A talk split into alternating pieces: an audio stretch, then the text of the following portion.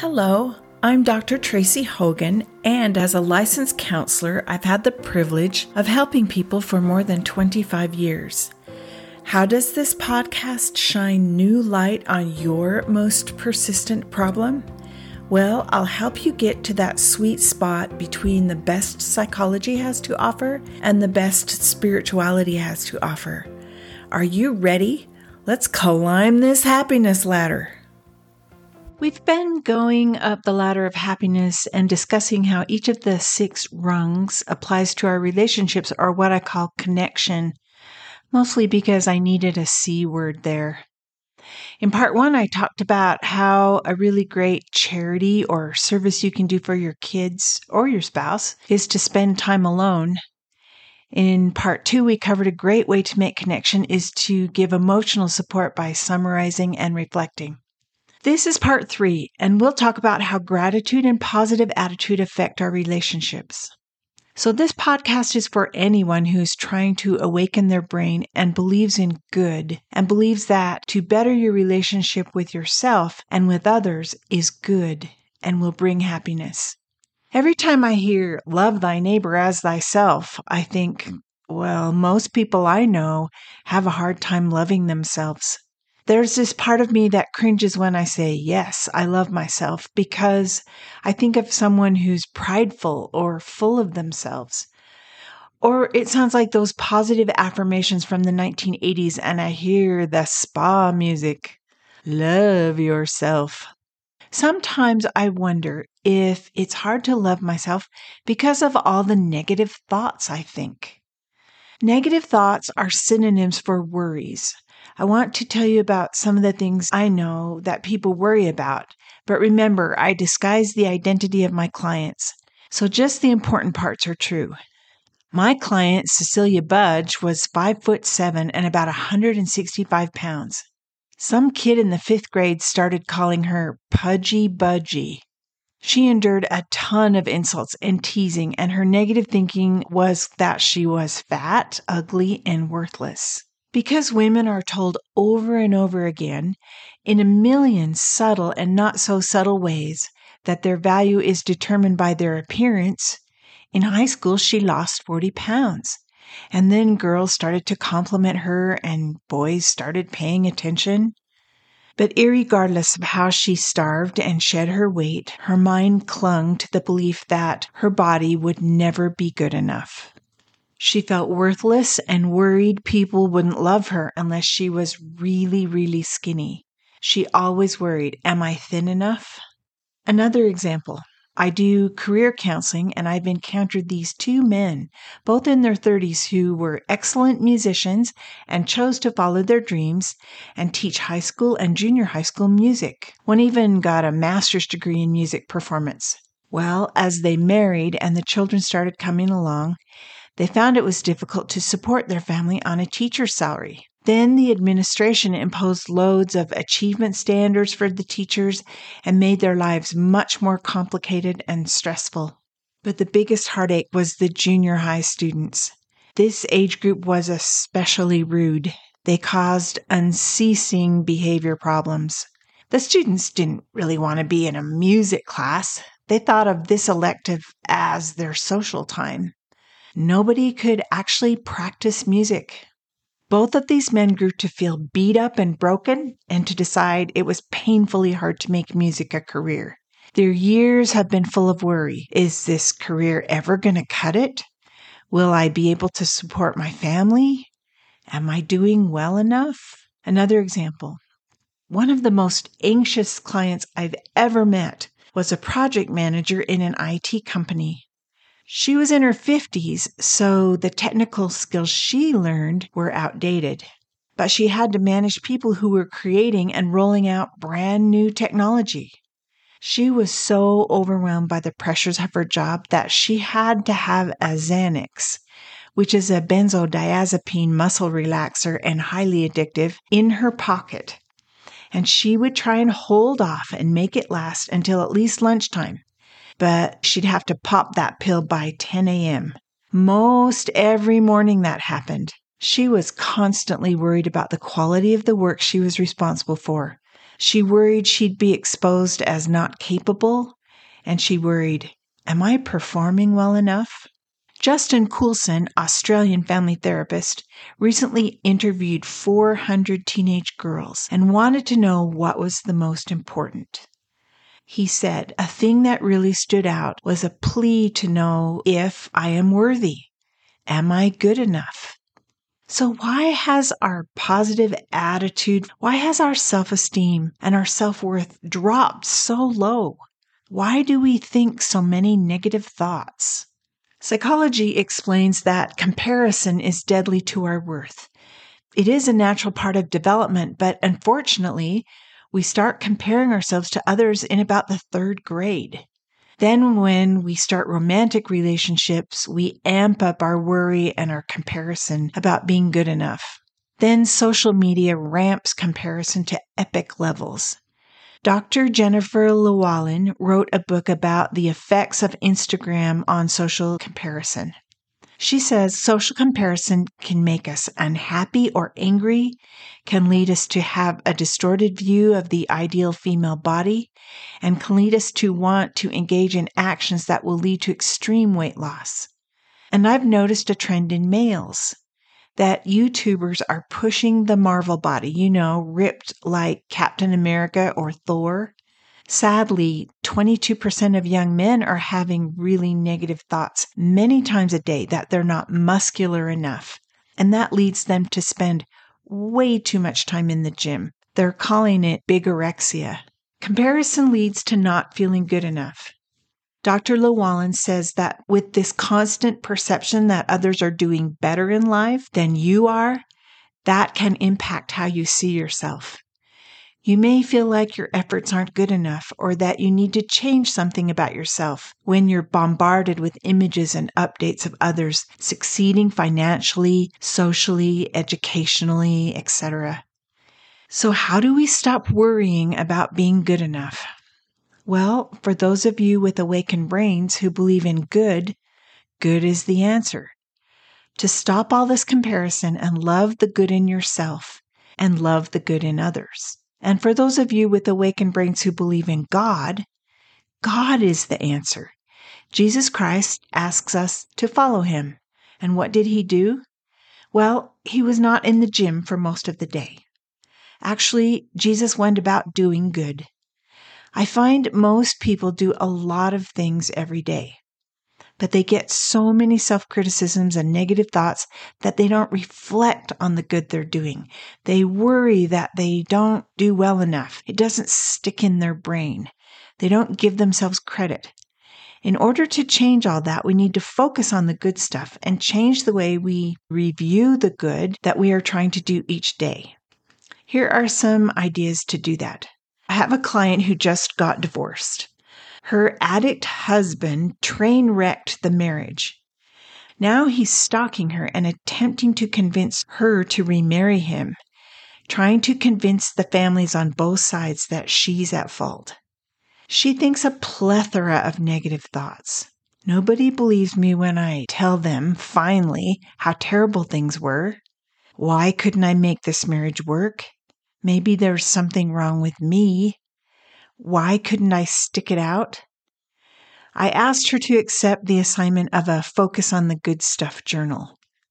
So in the morning, she organizes her day, and for her, that means prays about the things she'd like to get done. And at night, she puts a check on the things she got done.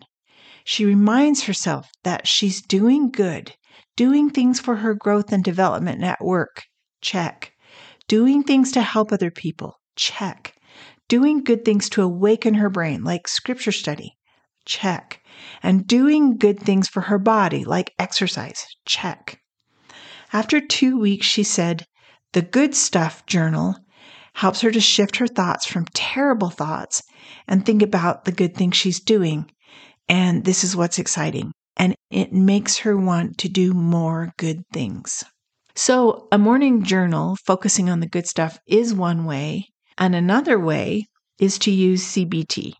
Cognitive behavior therapy is the best of psychology. It's been proven successful in hundreds of studies, especially in conjunction with therapy and medication. However, CBT isn't the best of psychology if you can't remember what it stands for. Then it's just the worst of psychology because I'm confusing you with psychobabble. Let's try calling it something more user friendly. Let's call it the three L's loss, logic, and love. You ask yourself just three questions and you write or type the answers just as they come out. I like to put mine on a table with three columns. At the top of the column on the left is the word loss. I'm going to use an example here of a young man who has a lot of performance anxiety. He's always worried that he's going to mess things up. So, under loss or worries, he writes, What are my painful thoughts about this problem? What is my anxiety? And he writes, I don't know if I can do it myself. What if I make a mistake? I don't know enough to do a good job. I worry about looking like a fool. Okay, now in the middle of the table goes the word logic. I think of this also as wisdom. He says, Okay, I know I'm not a total fool. I just helped my dad build a shed and it's still standing. So it's just not logical to say the word fool. Calling myself a fool is black or white thinking, all or nothing thinking. I tried a project last month and I got a B minus. I need to give myself credit for all the good I do and the efforts I make. And in the third column, I write the word love. Or for those of you trying to follow God, it can be words of God. And if you ask yourself, what would someone who loves me say? Followers can say, a God who loves you so much that he suffered and died for you, what would he say in the scriptures about you? So, in our example with the young man, what would someone who loves me say? He wrote, Someone who loves me would say, Hey, you do so many good things every day. Let good be good enough. Or words of God from the scripture who is also someone who loves you, he wrote, It's the devil or Satan that wants to lie to me and do everything he can to deceive me and destroy my self esteem, destroy my ability to love myself. He works relentlessly to make me think dark thoughts like, I'll never be good enough. I'm an idiot. I'm a fool. But the Spirit speaks truth, and I'm a beloved child of God. I have a wonderful soul of infinite worth. He wants me to grow and develop and get better at things. If I get some help, I can do this project. For with God, all things are possible. I don't know, when I tell myself, with God, all things are possible, I just think that's really powerful to think that God would say, Have peace. This is possible. The three L's is a skill that takes a lot of practice and hard work. Why? Think of the sheer number of self objectifying, hateful, negative thoughts you've had in your lifetime. It takes a while to learn to rethink and replace them. Why would you do this? I'm going to share a profound truth here. I hope you are listening. If you can replace your negative thoughts with logical, healthy, wise thoughts, you can replace the war inside your mind with peace and happiness and love yourself real love, not just words. The situation might not change, but your peace inside will change. If you can love yourself, you can love others. And for the followers of Jesus Christ, if you can love others, you can love God. Looking for the good in others. Instead of walking into the family reunion and thinking, Oh, there's Sean. He's doing really well in soccer. I'm so out of shape. I'm jealous. But he's such a troublemaker. I heard him and his friends were arrested last week for toilet papering. Oh, there's Bethany. Oh dear, she's grown and looking marvelous with her lacrosse legs. My legs are so gross. I need to lay out and get them tan. But I hear she's 17 and never been on a real date. If we're really going to love others like Jesus Christ loved them, we have to become everyone's cheerleader. If you're focusing on the good stuff, you might think, okay, Sean's area of growth and development is soccer. What question can I ask him to show him I'm interested and draw out the good he's doing? Then you become Sean's cheerleader. Feel genuinely happy that he's making progress. Why look for the good in others and ask them questions? If you're constantly looking for the good in others, it's easier to look for the good in yourself. You'll be giving others appropriate attention. It will feel like love. You'll stop competing. For example, like 93% of women, I've had negative thoughts about my weight and my body for about 100% of my life since I was 16. Some days are really worse than others. Two years ago, I went to a ladies' Victorian tea party. Two of my daughters and my sister and three of her daughters. It was painful. It wasn't fair. My sister got to ride as a beauty queen on a float in high school because she's a size four. But I'm a size 14. I've been exercising and dieting all my life. She's just genetically more like my mom, and I'm bigger like my dad's side of the family. And our daughters at the tea party are so slim and look so pretty in their clothes. I felt intimidated and ashamed of my body. That first Victorian tea party was a miserable experience. I couldn't help comparing myself. Well, about six months ago, I was writing these podcasts and thinking, I've got to get control of these negative thoughts. And I started focusing on just one inspired goal on my weight, one inspired goal at a time. Right now, I'm doing an app called Noom.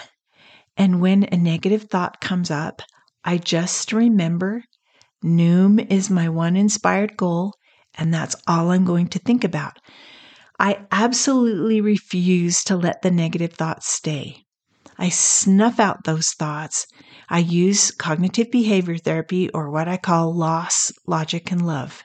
And I've been writing my prayer journal for years with my list of things I need to do every day, but I added a new twist.